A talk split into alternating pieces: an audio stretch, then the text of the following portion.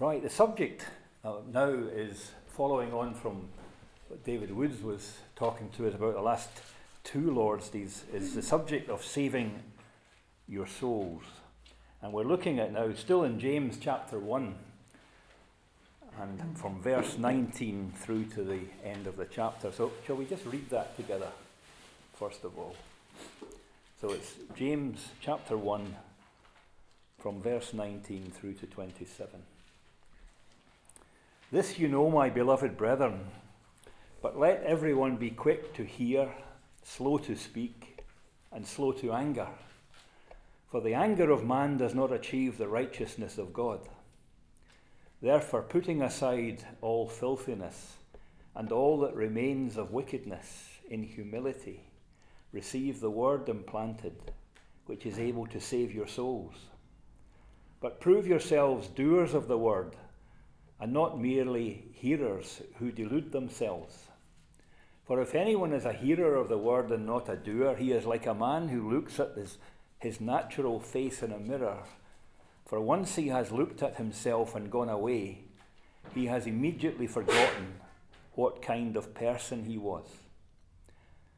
But one who looks intently at the perfect law, the law of liberty, and abides by it, not having become a forgetful hearer, but an effectual doer. This man shall be blessed in what he does. If anyone thinks himself to be religious and yet does not bridle his tongue, but deceives his own heart, this man's religion is worthless. This is pure and undefiled religion in the sight of our God and Father to visit orphans and widows in their distress, and to keep oneself unstained by the world. David was talking to us last week about the importance of being able to differentiate and understand the difference between trials and temptations. One of the things that we are constantly encountering in this world is the trials and the temptations that lead to sin. Trials are given to us, as David was explaining last week, sometimes for our good. They are uh, a sense in which we are maturing as Christians and the trials that we go through. And the many, many Christians, of course, through their trials, are stronger and deeper thinking and more Christ like as they come out of it and so therefore there's benefit from it. But the danger, of course, is that these trials become temptations, and we succumb to the temptations, which leads to sin, and then to sin leads to spiritual death. And therefore, that is something that we have to be very aware of. Now, what we're going on to look at now is the, the soul we're asked in verse 19 to lead a quiet life. What does that mean in that relationship then? It means that the way that we should live is not a boisterous, uh, self uh, promoting type of life, but one in quietness where it's more important to listen than to speak. So you might say, well, what am I doing up here? Why am I not listening as well? Well, we listen in many ways. We listen and mainly to God speaking to us. And we need to be a people, a people who are Christians who listen to God speaking. And we need to be able to know when God's speaking and it's not just something that's coming from our innermost being. It's coming from our sinful nature. And therefore, we should be able to differentiate between what's of God and what's of us. Many of us have difficulty in being able to differentiate that because maybe we're being deceitful of ourselves that sometimes that we think that things that we want, we say, well, God's given it to us uh, God's given us this money, so therefore He wants us to use it and enjoy the things that He's put on this world, when really if we were more honest with ourselves, it's just the, the lust of the flesh. So I think it, we have to be careful that we are able to see the purity, that the, what God gives is pure. So we have to be very sure that what, what we have been given and what God is wanting us to enjoy in this world is clearly from Him and not just us wanting things for ourselves. So, this, um, um, the necessity of being able to be still and know that I am God, to be able to wait on God, to be able to be quiet, in other words, the need for meditation. And this is where I think this is coming from, is saying that to be slow to speak. Uh, it, avoid, it involves our relationship with one another. Sometimes we are just too quick in our answers, and, some, and we go away and regret it. And that can affect our relationship, and that brings in um, temptations and sin, and it causes division, and we have trouble. Just being a little bit more uh, sensitive, a little bit more um, waiting and thinking before we act. This is really basic stuff, if you like. This is what we should all be learning in a basic way. I wanted really just to maybe kick off mainly because obviously the main theme of what I'm trying to put across is to try and generate some discussion for next Sunday night. Is that if there are things that I'm saying here that you don't agree with or you don't understand, then hopefully next Sunday night is the opportunity for you to come back and either get me to clarify it or challenge me on um, anything that's said. On verse uh, 20, 21, just read it again. It says, Therefore, putting aside all filthiness and all that remains of wickedness, in humility receive the word implanted or the implanted word, which is able to save your souls. Quite a difficult verse, maybe just if you read it on its own as to exactly what it means. But I just want you want to home in on the implanted word. What is that? I think you know James here is is talking to us about something I think is extremely important in us getting a grasp of as to what this implanted word means. Remember, this is being written to Christians. This is uh, people, this is uh, not people unsaved here. This is saved people that are being addressed in this letter. And whilst it is perfectly um, possible for people to reject salvation, as many people do. This is being addressed to people who have accepted salvation. Now, this is being directed at people who may neglect salvation. Now, there's a difference. The diff- big difference, of course, being that this is for born again believers, and that's each one of us here. Born again believers can neglect salvation. So when it talks here about the implanted word, the, the expression that's used, implanted, definitely means being rooted. That the word is something that is divine. The word is Christ, because we read that in John chapter 1, that the word became flesh. So when it talks about the implanted word, it's talking about Christ getting into your soul, your innermost being.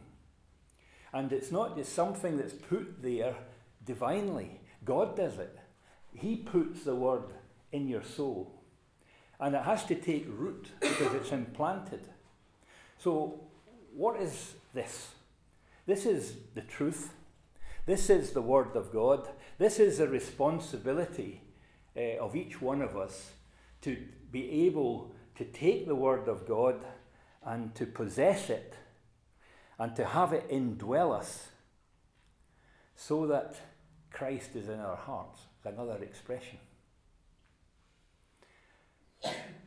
The word of truth if that's divinely put in our souls, then what is our responsibility in this? And how do we respond to this? A lot of us hide behind um, teachers and say, well, you know, we, we can listen to, to men and women who are able to discern the word, who are able to interpret the word, and we become listeners.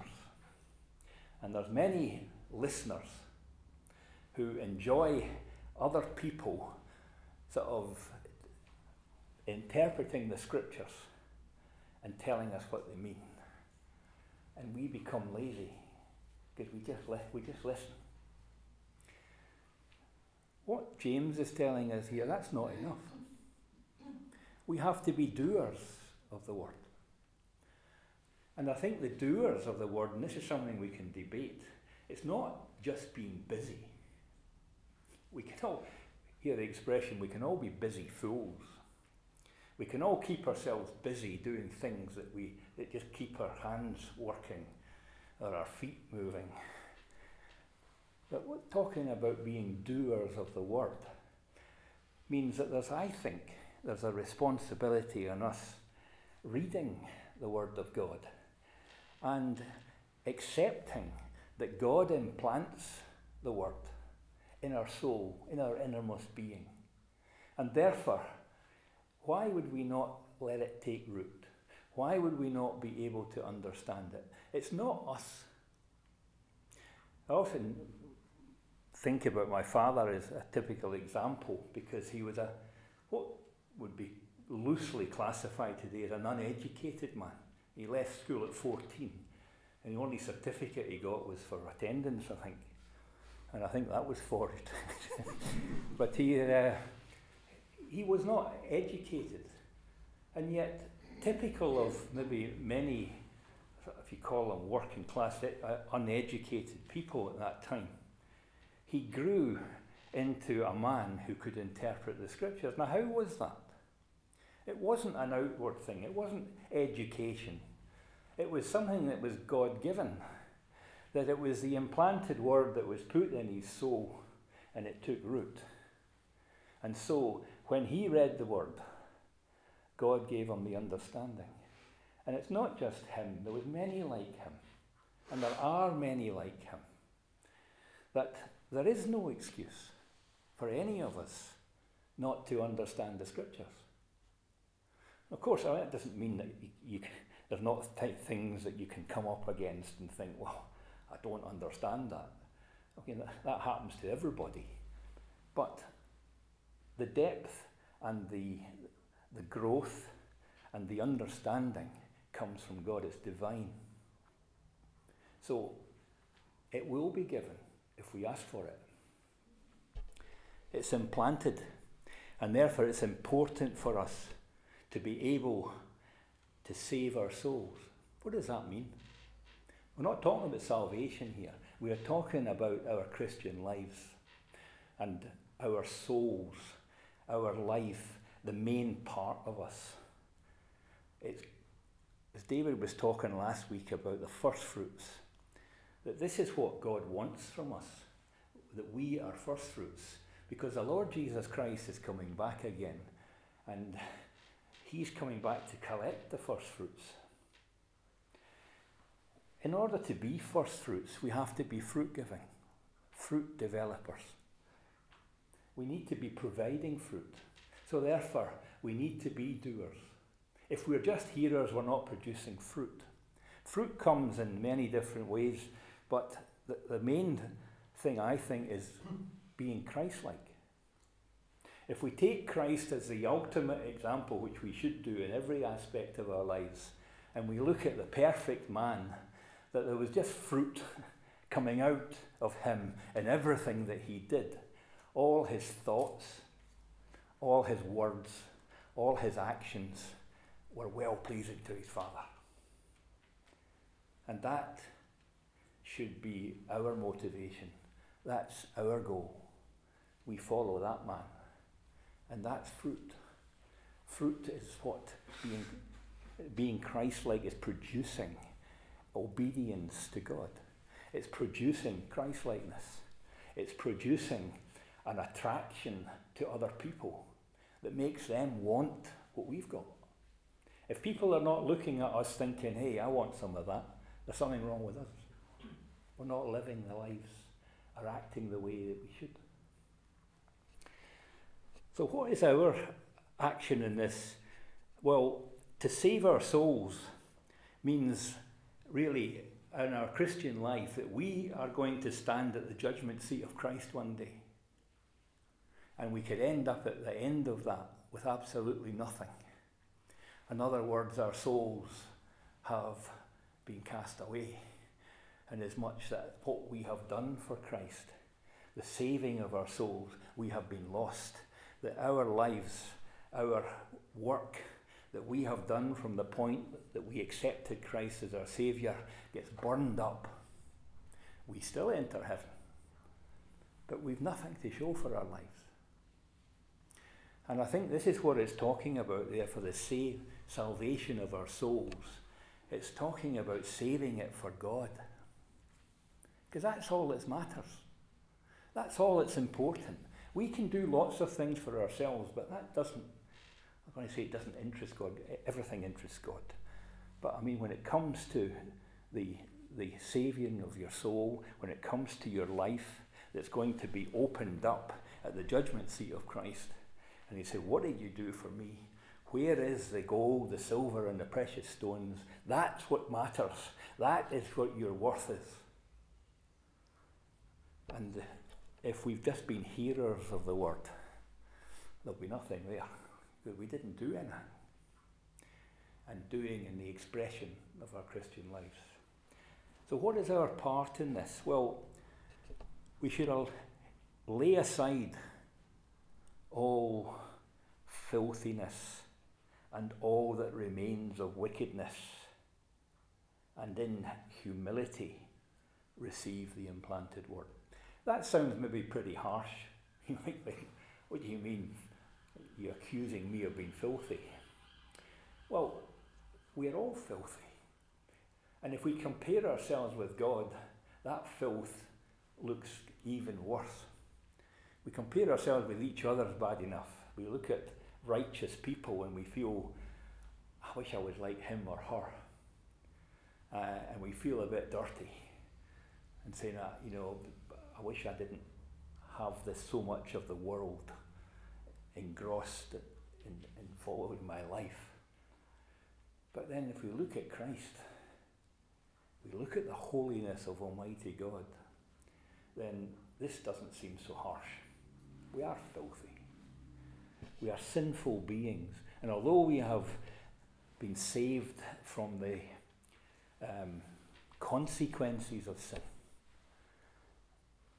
you see, unfortunately, we still have to live in a sinful world. We are sin, we are still sinful natured, and therefore we have to work at that to make sure it doesn't enclose so much that we become dead souls. So we have to be actively involved in getting this. Hebrews 2 and 3 says, How shall we escape such a great salvation? I mean, we have got to remember that if you go back to the Lord's dealings with the Old Testament people, that they didn't escape. They were given the law, and the law had consequences if you didn't do the things in the law. There were consequences. It's the same today. Although we live in a day of grace, we don't live in a day of law, but we are expected to live holy lives. We are expected to try to be Christ like because we are going to be judged and there are going to be consequences and us not doing these things. And I think we have to accept that there were consequences for the Israelites if they didn't do what God said. And God was, was wanting them, because He loved them, to go down a particular route that He knew would help them, would bless them, and would uh, develop them as a nation. But they kept going off on their own. And the consequences we read about it all in the Old Testament, time and time again. It's not diff- any different for the people of God today. This uh, implanted word that's rooted in the soul, not just from what we have heard, but it becomes what we are. And I think, you know, that we've got to get out of the thinking of this body and our lives here because eternity is a massive thing. It's hard to get your head around it, but we're only here for a short time. But it's important that in that short time is going to determine the future. Because at the judgment seat of Christ, there's going to be very varying, different Christians going into eternity based on what they did here. So it can't be dismissed as some would have it and say, oh, I'm saved anyway, I'm going to heaven anyway. Um, really, why beat yourself up about trying to live anything too difficult a life here? Because the implanted word of God is saying, Well, I want you to be like my son. I want you to be like Christ. I want you to produce fruit. I want you to go into the eternity being blessed. I want you to be alive unto me. And you have to do that now. You have to be alive to Christ. You have to be a soul that's living and active and producing fruit. The word is divine and it means that we need to be doers. Now, it goes on here to talk about if anyone is a hearer of the word and not a doer, that he's like a man who looks at his natural face in the mirror. For once he has looked at himself and gone away, he's immediately forgotten what kind of person he was. I don't know whether when you read that that immediately paints a picture. I had to read that a few times some, just to be able to uh, understand that. I think what that means is the importance of us recognizing just who we are and what we are. You can look in the mirror and you see what comes back at you and you don't like it. or you go away and try and forget about it. or you can try and do something about it. What is it that you see when you look at yourself? When you look at your innermost being? And I think what it is saying, there's two things. Well, one, um, you can see that you are a person who is in Christ. And that is a joyful thing. That you look at yourself and you say, I am saved by the blood of the Lamb. I am redeemed. I have an eternity in heaven. Therefore, I like what I see. For that I am alive. But there's a sense in also, because of what it's just been saying in the previous verses, that we need to also look and see the filth. We do need to see the sin. And we need to compare with Christ. Because that gives us something to work on. You, can walk away and say, I don't want to see that. We need to constantly be asking ourselves, are we righteous? Are we living godly lives? Are we, how are we comparing with Christ? You know, I think it's important also to think back that you think when God created this world, why did he put a tree, the tree of knowledge and good and evil, in the Garden of Eden? You think if he hadn't put that there, there wouldn't have been all this problem. He put it there, I believe, again, is something we can discuss, is because in order to be good, you need to know evil. How do you know good if you don't have evil? You've nothing to compare with. When God created this world, He puts the evil there. And He said, Don't touch that. But you need to see it. And is that not what we're really being asked to do today? We are saved by grace. You need to see the evil. You need to know what, what's going on around you. You need to see where the temptations are. Because that's the trial. You're going to constantly be in trials because of sin. And through the trials becomes the temptation, and you're able to balance do I want this or not? When the Lord Jesus Christ was here, you're seeing perfection growing in the middle of sin, which is the opposite of Garden of Eden. Um, but because of what had happened in the Garden of Eden, the world becomes full of filth and sin. And out of that comes Christ in all his perfection. He's not tarnished, he's not contaminated in any way, all the way right up to his offering at Calvary. And he sees all around him sin. And how does that affect him? It affects him that he just oozes with love and he's desirous, as we thought this morning, to eat the Passover for the last time so that he can then go to the cross and deal with this sin. Such was his love because he saw the sin around him. It's like, why did Jesus weep at the, at the tomb of Lazarus? Well, because he saw the sin. He saw the effects of sin. The effects of sin is death. That was physical death. But he saw the effects of spiritual death all around him. And that's what we see. We need to be looking all the time at the effects of spiritual death so that we're going to react to that. That we are able to see it and then be doers to make sure that we are constantly aligning ourselves to Christ and not falling down. We all fall down, but picking ourselves up and getting back aligned. There's always profit and loss. I think if we got time, let's um, just turn to Matthew, Matthew 16, which is a, a help, I think, in this profit and loss bit.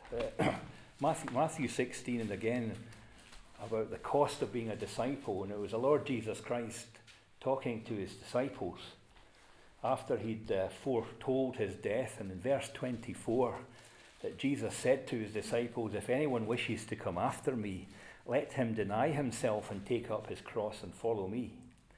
For whatever, whoever wishes to save his life shall lose it. But whoever loses his life for my sake shall find it. For what will a man be profited if he gains the whole world and forfeits his soul? Or what will a man give in exchange for his soul? For the Son of Man is going to come in the glory of his Father with his angels and will then recompense every man according to his deeds.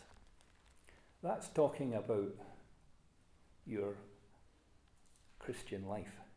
That's talking about your soul that's now alive, that belongs to God. How can you forfeit that? Well, it's easy. You just live your life for yourself. That's how you forfeit it. You can gain the whole world. But if you've done nothing in your life for God, as I've said, when it comes to recompense, there'll be nothing there. You've had it. You've lived your life for yourself. But at the end of it, it you don't take it with you. And that's what I was trying to really just get across the importance of realizing that, you know, our life is such a short time here. We're talking about eternity. And what we're doing here affects eternity.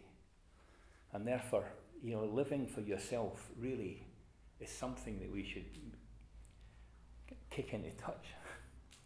Um, because eternity, surely, if you think about it, is a lot longer than our lives here.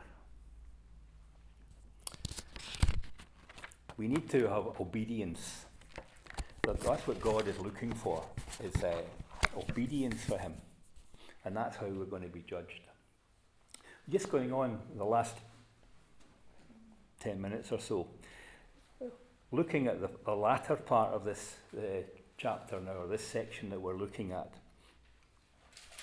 In verse 25, but one who looks intently at the perfect law, the law of liberty, and abides by it, not having become a forgetful hearer, but an effectual doer. this person shall be blessed in what he does. I think the talking there about the, the law of Moses, here we are talking about the law of liberty. I, I think we tend to get, think about laws as things that we shun, we dislike, because they make us do things that we don't want to do, and that laws are always a problem. But when he talks about the law of liberty, again, if we're looking at what that means and how that, what that looks like, again, we just focus on Christ. Because he was the law of liberty in action. Everything he did, he was free. He was at liberty because all he did was to please his Father. He had no restrictions. He wasn't concerned about his family. He wasn't concerned about his nation where he was born. These were no restrictions for him. He crossed boundaries in his life. He was free. He was at liberty. It's referred to as a perfect law. Why would we not want a perfect law? What is a perfect law? We don't. We, we look at laws and nations and we pick holes in it. And of course, there's, there's people that are trained to do that. Um, and there's not such a thing as a perfect law. Here there is. That the law of liberty is a perfect law. And we need to look intently at it. We fix it, we view it, and it's not a demand making uh, us restricted, it's giving us liberty. We often talk that because of uh, our salvation, we're free. But then we act as if, oh, it, you know, in the church there's all these rules, there's all these laws, there's all these difficulties, the things I don't agree with. The, the law of liberty, again, is going back to the implanted word, is that if we think that the churches of God are too restrictive, if there are things going on in the churches of God that you don't like or that you think ought to be different, then there's a liberty that's been given us by God as to, well, what does the Word of God say? Why do we do these things? And what does God say? How do we align ourselves to the Scriptures? And that's incumbent on all of us. Whatever um, role you have to play in the churches of God, in the house of God, is that wherever you, you're challenging something, well, go to the Scriptures about it. Go to the implanted Word. Go to Christ and ask for revelation on it. And therefore, and, and we can discuss this together in order that we have that liberty of saying, well, we want to be obedient, and that's our main focus, is that we want to be obedient to our God in heaven. And if we are doing anything that you can point to in Scripture that means that we are being disobedient, then we've got to act on that. Because we're going to be accountable. We are going to stand before the Lord and He's going to say, I implanted my word in your soul. And it was so precious, I put it right in the middle. And you saw it. What did you do about it? I just heard it. But I went on and carried on and thought, well, if somebody else told me that's all right. You've got to see it for yourself. You can't stand at the judgment seat of Christ and say, well, David King said I could do that. And, and God saying, well, sorry, David King was wrong. Or anybody else for that matter. This is because it's something that's personal. You've got to see it. So the, there's a liberty in the questioning and discussions that we should have as a people together that we should be able to converse and to look at the scriptures together and see why do we do these things. And if it's not in the Word of God, if it's not able to be uh, explained, then we need to discuss it. And we have a means, maybe some might think a cumbersome means, uh, of where these things can be brought to conference and discussed if it's felt that there's something that needs changing. in Psalm 51. Always managed to bring a psalm into it. It's uh, because the capability that God's given us um, is, is there that we should desire truth.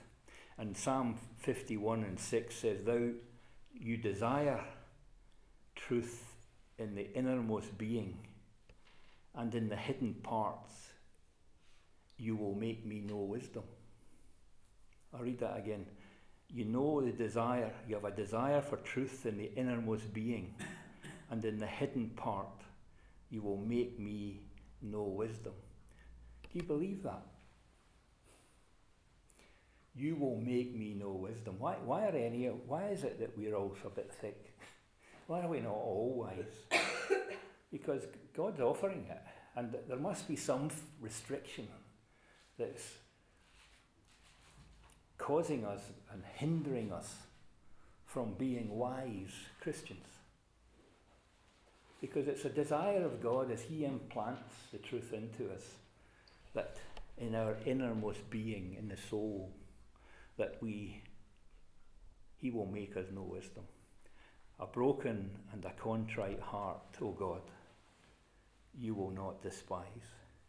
That's the type of heart that God wants because we go back again to James and it says that we should receive that with humility. So again, that I think is, is highlighting the fact it's not of us. We receive it with humility. So whether you're like my father is a the 14 year old uneducated guy who is able to understand scripture because that is evidence of the implanted word taking root in his soul. Or whether you're somebody that's gone through university and got great levels of high education, it doesn't matter because the things of God are given by God. And it doesn't, we're all on a level playing field here. And it's got to be the desire in our heart and the understanding as we look in the mirror, what do we see? do we see the God given truth, the God given seed that's put in us, the word of truth that's given us that allows us to develop this. That is what I think James is saying here. That is what the psalmist was getting at in the innermost being. Such a heart appreciates Christ and moves us to be affected by it. we can sometimes point fingers, and it's wrong to do that. By, by their works shall you know them, is what the scriptures teach.